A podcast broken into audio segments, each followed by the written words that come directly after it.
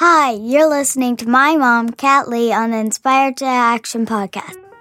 Hey, can I listen to it? Hey, my name is Kat Lee, and I want to welcome you to the Inspired to Action podcast. I hope this show is the pep talk that you need as a mom, a reminder that what you do every day is life changing and it matters more deeply than you could ever imagine.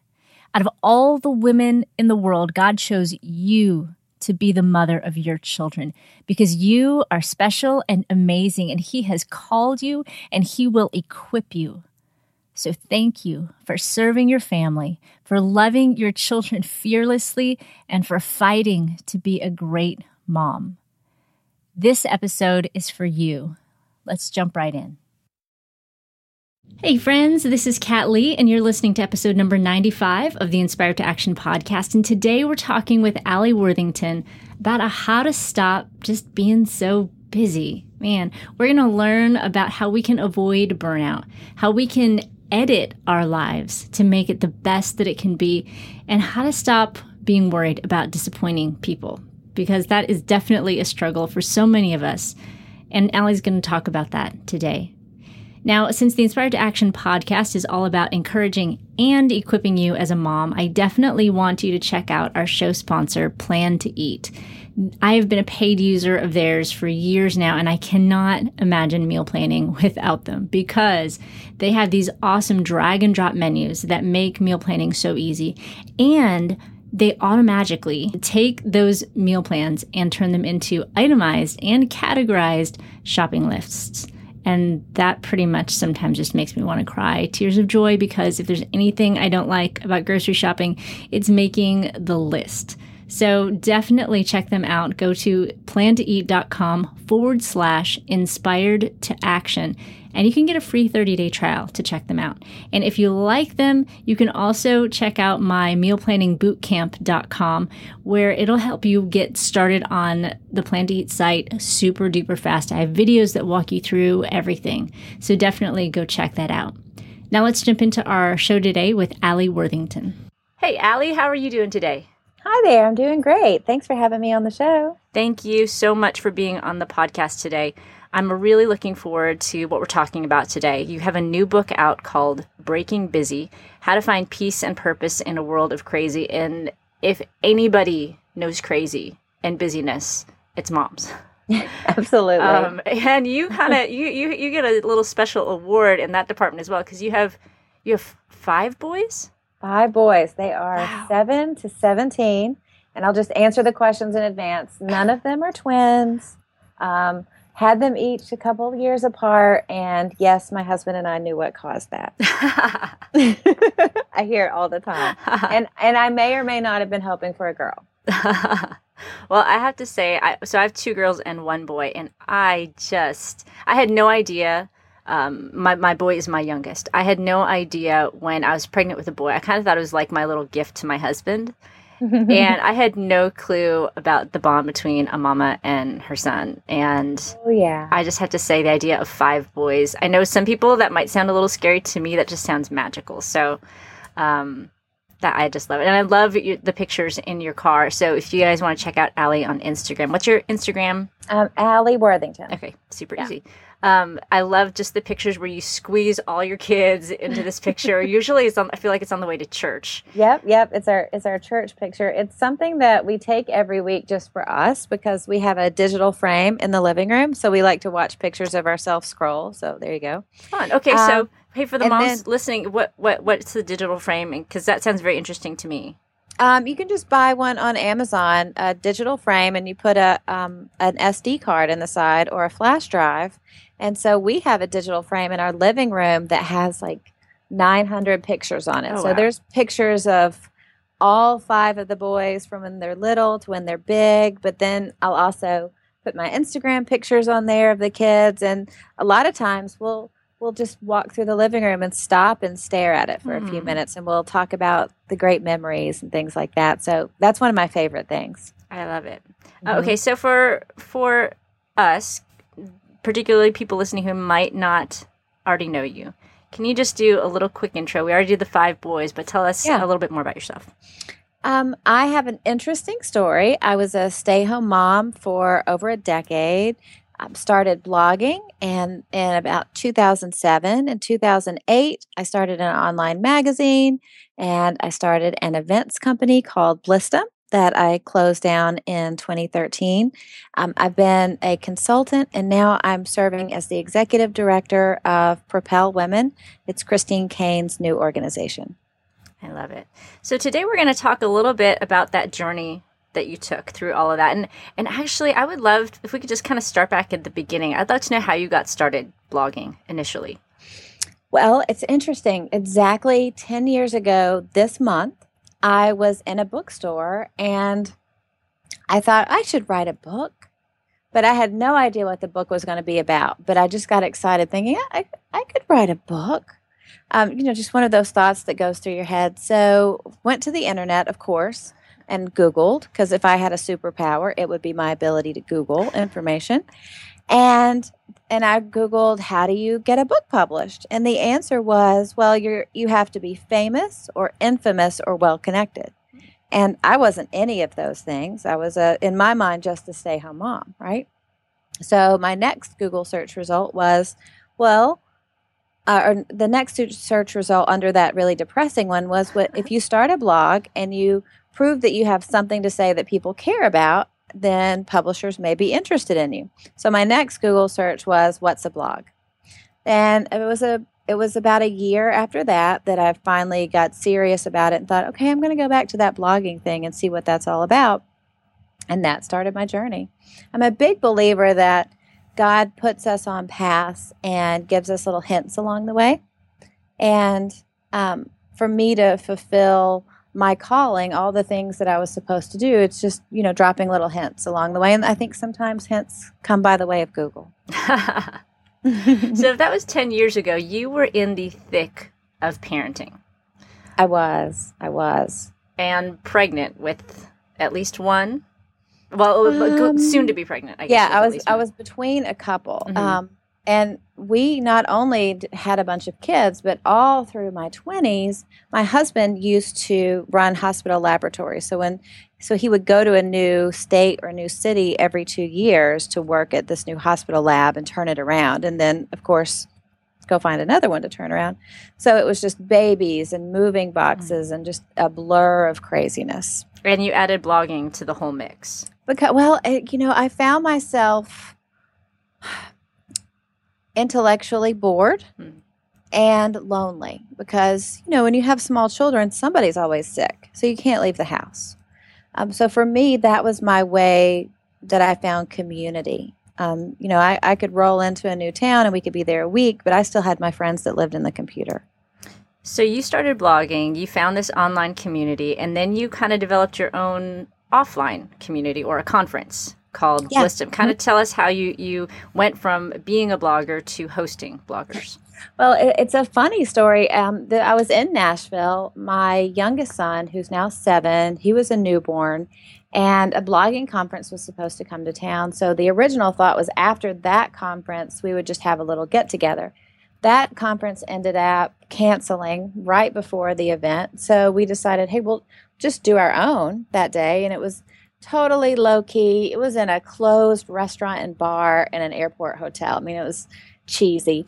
Um, and the funny thing is, now I look back, that was in 2008. I look back, and those out of those 80 people that were there, so many people who were new to um, to blogging, and you know, we're all just getting started. But it's people who you know, now a lot of people know, like Tish Oxenreider and, you know, Nester and Emily Freeman. I mean, it was just all of us back in the day not having any clue what we were doing. Um, but I had a great business partner who formerly had been in the music industry, so she knew how to create big events. So she took care of kind of the business side of events, and I took care of content and creating culture and community. And um, it, it grew and became a really successful event in the US and Canada. So, how did you balance that? How did you balance having a newborn and soon to be toddler, and then your other four boys, and running a conference? And I'm assuming you still did your blog during this yep. whole season as well. I, I didn't do it well. I didn't take care of myself at all during those years. And um, I generally worked all the time. I took great pride in the fact that I worked all the time. Mm. You know, so if I went to sleep before 1 a.m., it was a huge feat for me. Um, and I went on that way for years and years and years, which led to my burnout and reevaluating everything. Um, because I used to think if I was online, because my business was online, so if I was online, whether I was goofing off on Twitter or Facebook or Pinterest or whatever, that I was actually working. But I had to learn and realize, you know, there's a difference between working on your spreadsheet and goofing off on Pinterest for three hours. Mm-hmm. Mm-hmm. But I was always telling myself that I was so busy. So I know some of us listening yeah. are in those early stages. You know, maybe newborn, maybe small kids, and they want to be intellectually stimulated. So maybe they're looking at starting a blog or being more active on social media and being intentional and purposeful. What advice would you give to those moms now, based on what you've gone through? Well, let let here's what I feel. I feel really I feel like it's important to share this one thing. If when I was a young mom with all those kids, if Pinterest were around, I think I would have been miserable. So we there's this whole business behind blogs that do crafts and show great dinner parties and have great photography that whether whether women say it out loud or not, we almost feel like we have to live up to that. Hmm. You know, we mm-hmm. can't. I mean, it's it's a business. It's a it's a lighting studio. There's lo- there's multiple people making, you know, that life size Olaf cake. Um, but if I was a mom and Pinterest was around, a young mom, and Pinterest was around, and I was thinking, oh, this is the way to be a good mom, I would have driven myself crazy. Mm-hmm. Um, so the first thing is just keep in mind that you know Pinterest is great, and all those ideas are great. You know, however you want to go about life, wonderful. But keep in mind that it's not real. Um, and then for those of us who do care for a lot of children and do find ourselves intellectually bored, um, getting involved in an online community is key whether it's through a book club or um, starting your first blog, but being really intentional about it. So you're not passively ta- scrolling through other people's lives and passively scrolling through Pinterest. And what happens just because we're human is we end up feeling bad about ourselves eventually because no one can live up to that that idea of perfection that's out there on the internet right now. Um, but be really intentional about it and connect. That's that's the biggest thing. So you started Blissdom. It was a huge success, the biggest women's blogging conference of its kind. Correct? Yeah. Yeah. Um, and and then you started to feel the burnout. Take us a little bit into that part of your journey, because I'm sure that you know it was there were there were the glory years, and then there were the years of burnout when you realized, hey, this maybe isn't the direction I'm supposed to go.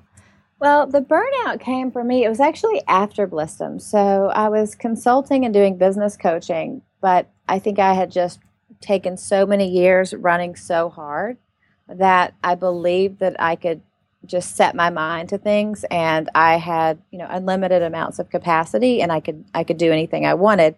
At this time I was working, um, Mark was working, we both were teaching Sunday school. I was we led a small group in our home. He was always doing pee wee football. I mean it was it was craziness all the time. And one one day I looked at him and said, I just can't do it anymore. I'm doing more than I've ever done. I feel like I'm achieving more than I ever have, but I, I hate it. Like I'm burnt out. I just I want us to sell everything and get an RV and live off the land. I mean, except for Wi-Fi and gas. And and he just kind of laughed and said, "Yeah, you know, in that way men do. I'm feeling it too.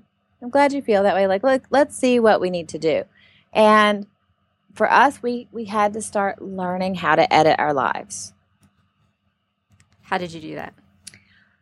Well, we took a look at all the things that we say yes to. I mean, a, a, great way to start. All the things we say yes to that we know at the time we don't want to do. I mean, it's for everyone, it's way easier to say yes in the moment and then just resent it or be miserable later when we actually have to fulfill our commitments.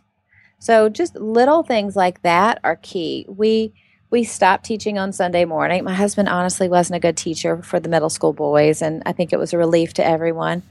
Um, and what what we learned in that process is when you're the type of person that says yes to everything, because I mean, heaven forbid any of us get told we're selfish, right? Or you know, we just we we we have the kind of heart where we want to help people, so we say yes to everything even things we really shouldn't be doing, even things that are too much to fit on an already full schedule in this season, we really take that opportunity away from somebody else who would love to do that but hasn't yet stepped up. Mm-hmm. And we all feel like, well, if I don't do it, who will? Well, someone else will. But if the same people are always saying yes and taking on all the responsibility, nobody ever will. But those people with the best intentions to help people out and to take on more responsibility will inevitably inevitably be burnt out. How did you decide what to say, what you should say yes to? Um, it it sounds it's not really helpful. It doesn't fit into a point that's going to help people because it sounds really Christiany. But we prayed about it primarily, and we prayed that it would become obvious over the next few months all the things that we needed to let go of and for us, one of the things that we let go of is my husband and I both separately started feeling like he should stay be a stay-home dad. So we went from you know spending over a decade with him being the um, breadwinner and me being a stay-home mom. You know, he has his MBA. If you had told him ten years ago he was going to retire and stay home with children, he would have laughed, and so would I. Um, but God moved our hearts in that way that he decided to stay home with the boys. So he's primary caretaker of all the boys now. Um, so let's let's go back into the whole journey of Blissdom. Yeah, because that was huge for you. Uh, you had lots of accolades for your success with um, with Blissdom, and then you felt like God wanted you to lay that down. Take yeah, us a little bit into that journey. It's awful. I even if when I talk about it now, it's been years ago, and I talk about it now, I still kind of get a little bit sweaty. Um, it Blissdom was the the thing that really the first thing in my life that I felt really successful with. You know, other than being a mom, um, it provided a lot of income for the family. It provided a great network for other people. I one thing that I loved about Blissdom is a large group of Christians and non Christians would get together and have a big party, um, where it wasn't. It, it, was something that every year people would say, I was scared to come because I knew there were so many Christians here, but you guys were great. Mm. You know, I loved that. And I love the fact that we were just bringing great people together. They would learn from each other. Every year we'd come back and they would say, This is the business I started, or this is how my life has changed since last year. So I loved it. In 2012, I went to a a leadership conference and when you run an event you're always looking at speakers and lights and you know you're thinking of little things to steal just being honest. And in at one point i was praying asking god about the direction and the theme for next year and i heard in my spirit clear as day two words quit Blissdom. And you know sometimes when you hear stuff you just you just know that you know that you know and i knew and on the way home, I told God that I needed signs. I told God that I was going to be a submissive wife, and whatever my husband said to do, um, we would just do, right? And I was hoping that he would be my out. I was hoping that he would say, like, no, that's crazy. Absolutely not. You can't put everything on the line and just walk away. So went home, told him everything, and and he backed up what I heard and said, "Hey, you heard it. You got to do it." Basically, so I wish I could say that I I immediately announced to everyone that I was done, but I really I drug my feet for about a year. I I didn't want to let everybody down. Mm-hmm. I knew you know financially it was going to hurt a lot of people for this company to close, and um, and just being really honest, I thought that my value to the online community and this community that I bit, built, I thought it was completely tied to that. And so when the conference was no more, people weren't going to really be interested in me anymore, you know? Mm-hmm. Um, so it, it, took me, it took me a really miserable year full of with me being disobedient before I finally um, before I finally obeyed and we we closed down the event. What are some of the things that helped you overcome those hurdles? Because you know I've talked to actually quite a few people lately who for different reasons feel like God is leading them to step down from things mm-hmm. um, and, and to, to kind of pare back a little bit. But one thing that I hear over and over again is worrying about disappointing other people. Um, and and you had, I mean, it was a company, and like you said, people's financial futures were tied to your company. How did you move beyond that? How did you deal with that? Well, for as much as I wanted to convince myself that I, I told myself I wasn't disobeying because I was eventually going to. I just wasn't ready yet. I was waiting for God to kind of send me a memo to say, "Well, here's what's next. Great job." Um, but that memo didn't come. He wanted me to actually obey him.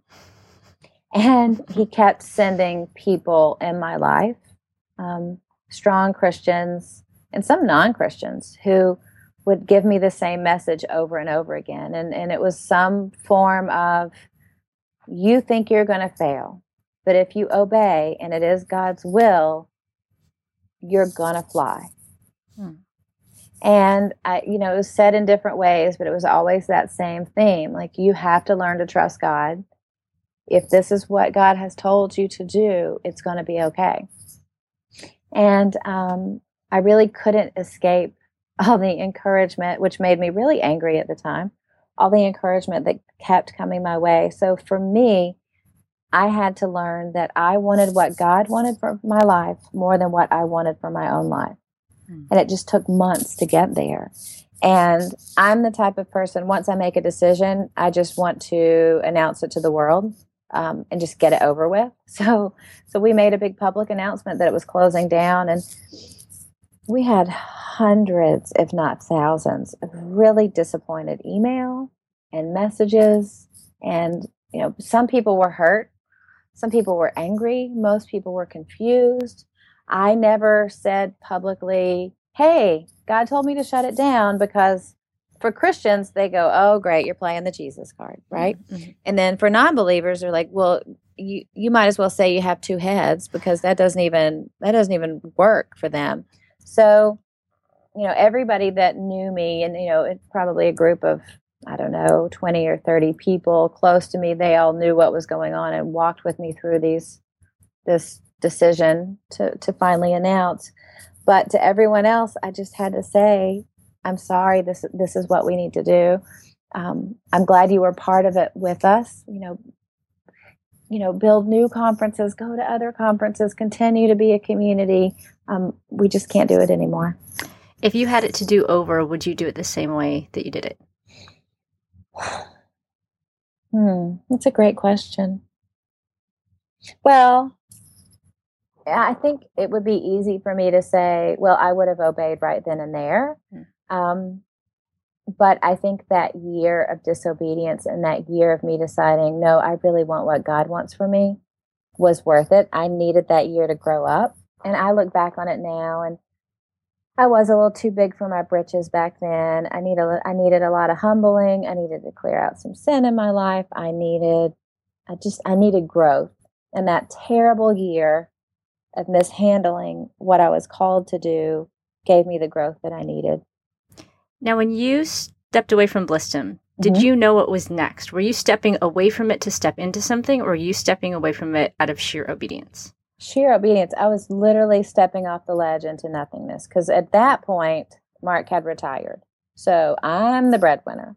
And that was the thing. I I really thought that once I obeyed, something would pop up and I would mm-hmm. know what I was supposed to do next. I mean, I kept thinking it's completely irresponsible of me just to say goodbye to everything. I mean, how am I going to support my family? And so I did what everyone does when you're not sure what's next career wise. I consulted and did business coaching because that, you know, ha- helping people scale a business larger or start a business from the ground up just is second nature to me from Blissdom.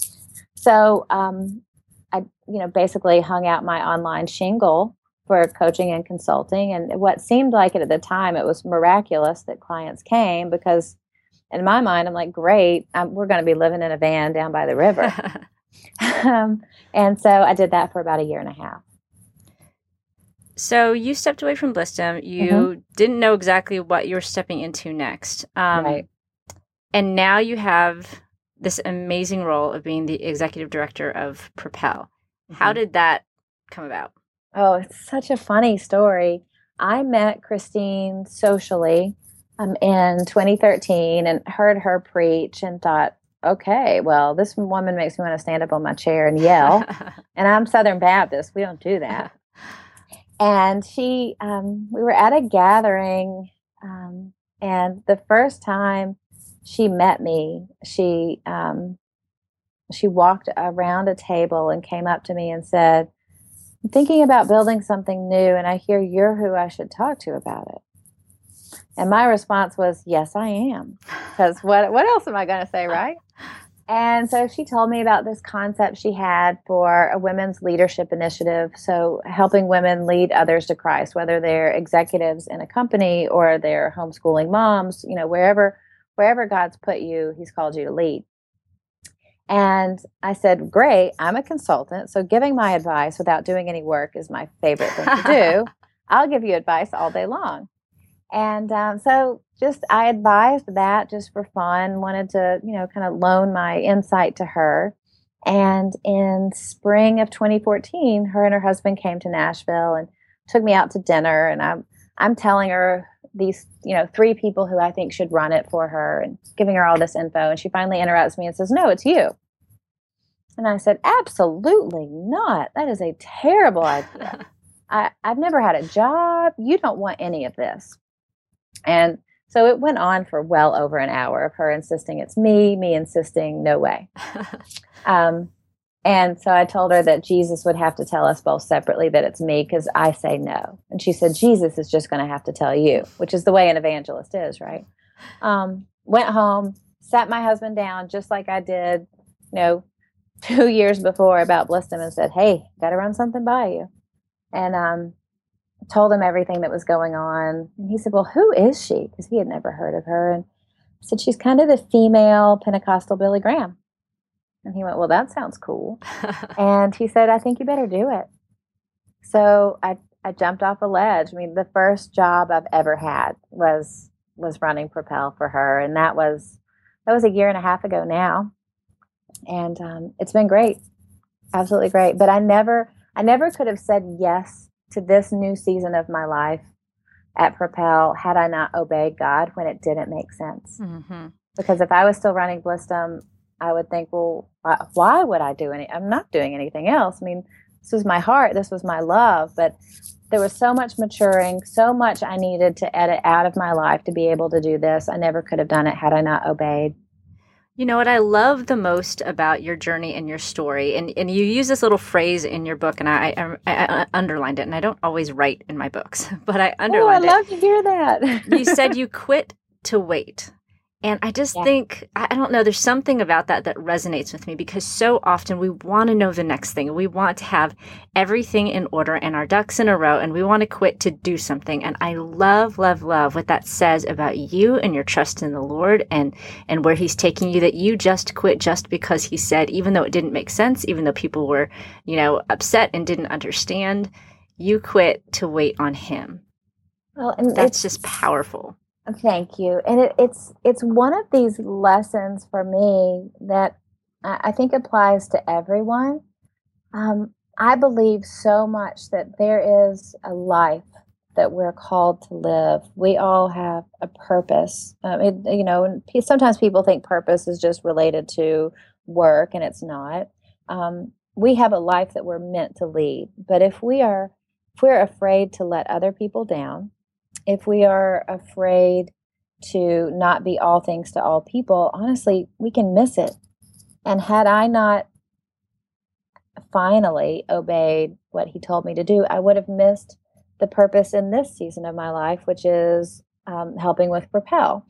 Um, I'm a big believer that we we have a different purpose really in, in, each season so my my purpose in my 20s was being stay home mom taking care of the kids and you know, if someone had told me when I was 25 that I would ever have a job or ever have started a company, I would have laughed in their face. All I ever wanted to be growing up was a stay-home mom and a big and have a big family.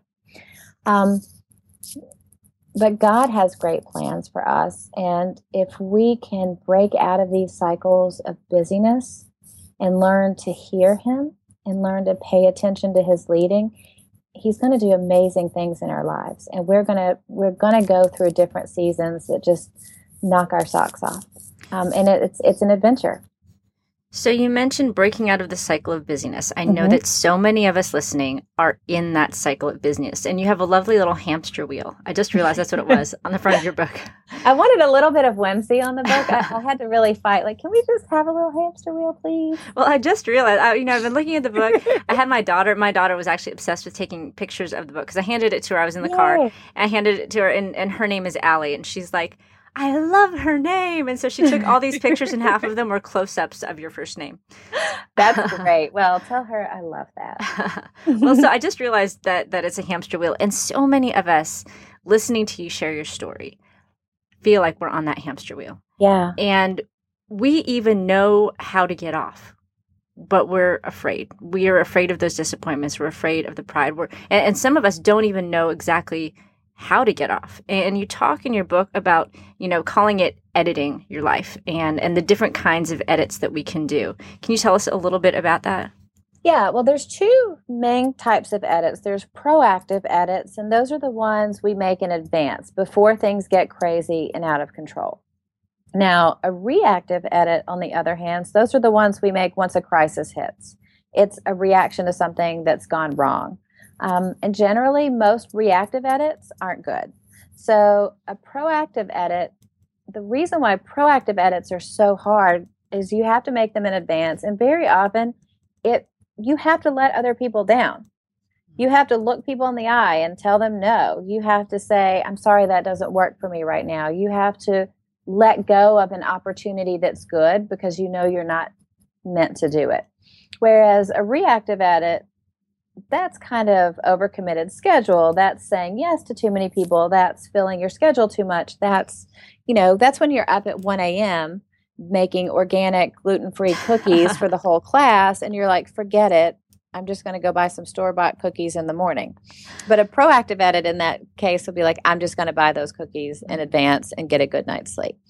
Um, so the so the key for editing is to really look at your life and and figure out you know if i if i if i just ask myself what do i wish what do i secretly wish i didn't have to do anymore? Now uh, that doesn't mean like playing board games or vacuuming but big things in life. What if i just shut my eyes and think what would i secretly be so relieved not to have to do anymore it normally gives us a good indication of what we need to edit out. And if I could say it a million times, you know, this year, I hope I get to, is to remind people when you say yes to things that aren't in your calling, that you aren't created to do, that don't give you life, that you don't enjoy, you take away the opportunity of other people who will actually love those things. You take away that opportunity for them to step up and do it. I love that. That that statement in and of itself battles those feelings of dis, you know fearing disappointment and, and all that because you know the the thing that often keeps us back from we, we don't even want to do the things in the first place but we're afraid of letting other people down. But with that perspective that you give it changes all that because it's not about letting people down. It's about now giving people an opportunity to step up. Because we're all so different. I mean the things that i like that um, restore me, that make me happy, they're completely different than everyone else. I mean, I, I a lot of my girlfriends they love to cook, they love to make fancy meals, they love to they you know they sew and they knit. I can't do any of that. I don't want to do any of that. It's just it's not my jam. If I do that, it, honestly, everyone will suffer. But I'm unusual in that sense because um, I think a lot of women love to do things like that. So I just, my message is a message of freedom. What we love to do, let's run with it. But things mm-hmm. we don't love to do, let's not do it. I mean, if, if there's a party at school, I'm all about making the spreadsheet of who's going to do what and you know being on communications for it and getting it organized but don't ask me to make cookies you know if if if my job is cookies they're going to be store bought and that's okay um, everybody has things that they're passionate about that they love to do that they have that gift mm-hmm. and we need to honor that in ourselves and other people so um, a mom's first step in editing could even be listing out what they love to do and then making another list of what they really don't like to do. Absolutely. Um, I like to call it a stop doing list. Mm. So there are things that we know we say yes to that we can't stand. We just sucks the life out of us. We drive to the responsibilities and we're mad because we don't want to do it. Um, so that would be one of those things you put on a stop doing list. The things in life that you know aren't helping you. They're not adding anything to your life. You know, you put them on a post-it note put them on a note card. And every time the opportunity comes up for you to do those things, it's a reminder stop doing those things. The, mm-hmm. Those don't work for me because everybody everybody can say yes to everything and then we're all going to be miserable. We have to make the conscious decision to say yes to what we're actually called to do, what we're created to do. And, you know, I think one of the draws of doing everything is that we can either take pride in the fact that we do everything, or we can take pride in the fact that we do something excellently. That's right. And but we can't do both. No, mm-mm. because if you if you do everything and you're overstretched and overcommitted all the time, um, you're always going to just feel like um, you're not measuring up, mm-hmm. which makes it worse because the feeling of not measuring up is a lot of times what lends itself to busyness. I mean, if if busyness was just about time management, we wouldn't need we wouldn't still be busy. I mean, busyness is really connected to this culture we live in that says you have to be more, you have to do more and achieve more um, to find your worth. And it makes us all perfectionist. It makes us want to be the perfect parent or the perfect wife. It's you know it's it's an unhealthy cycle that we get in, and sometimes we don't even realize we're in it until until we're burnt out. Mm-hmm. You know, I think again about that phrase that you wrote to quit to wait. And it, it makes me think about so I live in Waco, Texas. And mm-hmm. do, do, you, it, the first thing that comes to your mind when you think of Waco, Texas? Well, now it's fixer upper. Okay, well, that, yeah, that's that's what I'm going for. Not as lovely, right? So I live in the land of fixer upper, and um, one thing that I love about Joanna Gaines' story is that she started um, her store way back in the day and it was a little store down on uh, Bosque Boulevard in Waco, Texas. And it, you know, she had wanted to open the store for forever, and she opened it, and it was great. And then she just felt like God was calling her to close it and just, you know, be at home with her kids. And it felt ridiculous to her because it was exactly what she'd always wanted to do. And then she's just closing it, and it didn't make sense. And so, in a sense, she was quitting to wait. And, and, then, you know, God opened up these other doors. Now she's doing more than she ever even imagined would be possible. And and God really took you on that same journey. And I think while there's so much power in editing, I think um, another element just of your story and of so many women's stories is that whole idea of just t- kind of taking a time out. Like in basketball, you know, everything could be going great, but you know, sometimes we just need to take a time out to make sure that we're on the right track to make sure that we're doing our game plan and not just reacting to other people's stuff. Um, and I just, I just love that element of your story, just the idea of stopping uh, just because God said and just to listen to Him. And, I'm curious to know in that season, what did you do? What what were you pursuing? I guess in your relationship with Him, how are you listening to Him for the next thing? Oh, I was kind of like a spoiled child in that season. So I would go I would go back and forth between fear and anger with him for months. Um, and one morning, the Mark had you know gotten all the kids off to school, and I had coffee and my Bible and my journal, and I was about to start my day, and my day was going to be full of coaching clients. Um, I started crying and I put my head down on my table and just muttered to him about how hard everything was and how um, how miserable I was, honestly. And he said in my spirit, "Get up and live like I'm going to take care of you." And I went, "What? What? What?" And my problem was I I obeyed, but I was mad. And I was mad because I didn't have the answers. I didn't know what was coming next. He wouldn't tell me what was next, and I didn't trust him.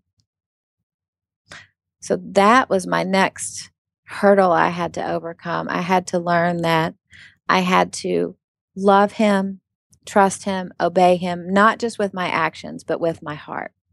Like, and and for me, I've looked back on so many times in my life where I have obeyed him with my actions, but not my heart. Mm. And until I got both of those things in line, things weren't going to start clicking for me, and I wasn't going to overcome this this frustration and this sadness that that I had. That really resonates with me because I have a teenager. Mm-hmm. And the idea of obeying, but not necessarily obeying with your whole heart, when it comes to room cleaning and stuff like that gives yes. me a visual picture of what I am actually doing when I'm obeying the Lord, but not with my whole heart. Yeah, um, that's a great, a great way to view it. And, and I realize, you know, as then as the mom, what my children are missing out on when they're not responding fully you know fully obediently you know quickly cheerfully and completely with with their whole heart. You know if they were responding in joy i would then respond differently and different opportunities would open up to them that aren't opening up because they're not responding with their whole heart. Um, and so it just you know just as you were sharing that it just made me made me think about that and really gave me something to to chew on. I love that. Um, okay so Alli i'm so thankful that you could join us today. I'd love for you to just to tell us where can people find you online and where can they get your new book, Breaking Busy? Oh, sure. Thank you. Um, it is, my website is alliworthington.com and the website for the book is breakingbusy.com. Awesome. So there are moms listening right now who are about to get off the treadmill and go wake up their kids, or their kids are napping and they're about to finish folding laundry and go get them up from their nap or pick them up from school, and they're about to get back into the thick of it, back into the busy. What words of encouragement would you give to them right now? Um, well, encouragement for young moms is so important, mothers of young children. Um, the more you love them, it pays off forever right now. The you know the more you you snuggle and you encourage it pays off. The more you go through the agony of forcing them to be responsible for themselves again pays off in spades. The more you you um, force them to take on chores and, and all of the things that they don't want to do it pays off. You just have to live through your children doing it terribly. You know we have to be willing to live through the pain of them doing things so badly um, to really get them to where we want them to be. Um, but don't give up, even when, like for me, all my boys, they do the dishes. So they unload and load. They've been doing it for a decade. But I can't say that my plates and my mugs aren't chipped.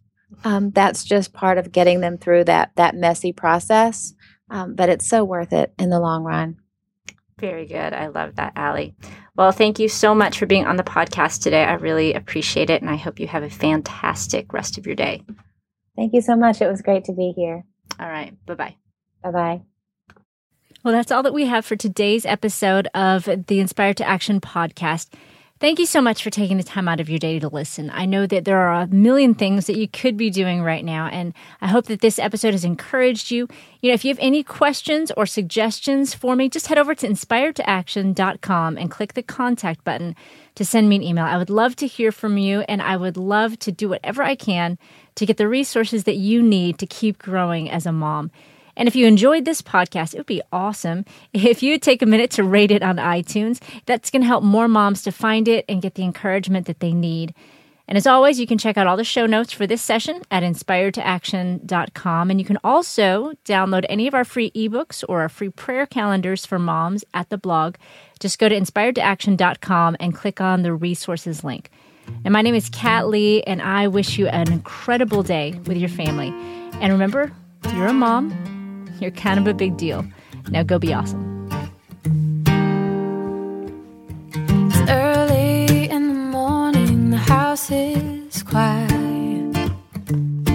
But I've set aside this time for you. I bow before the throne of a noble king. And in this, place, my heart begins to sing. It's gonna be a good day, a good day filled with His grace, His grace and sweet new mercies. May my thoughts obey Jesus to walk in His way by His Spirit with each breath that I take. It's feeling like a good day.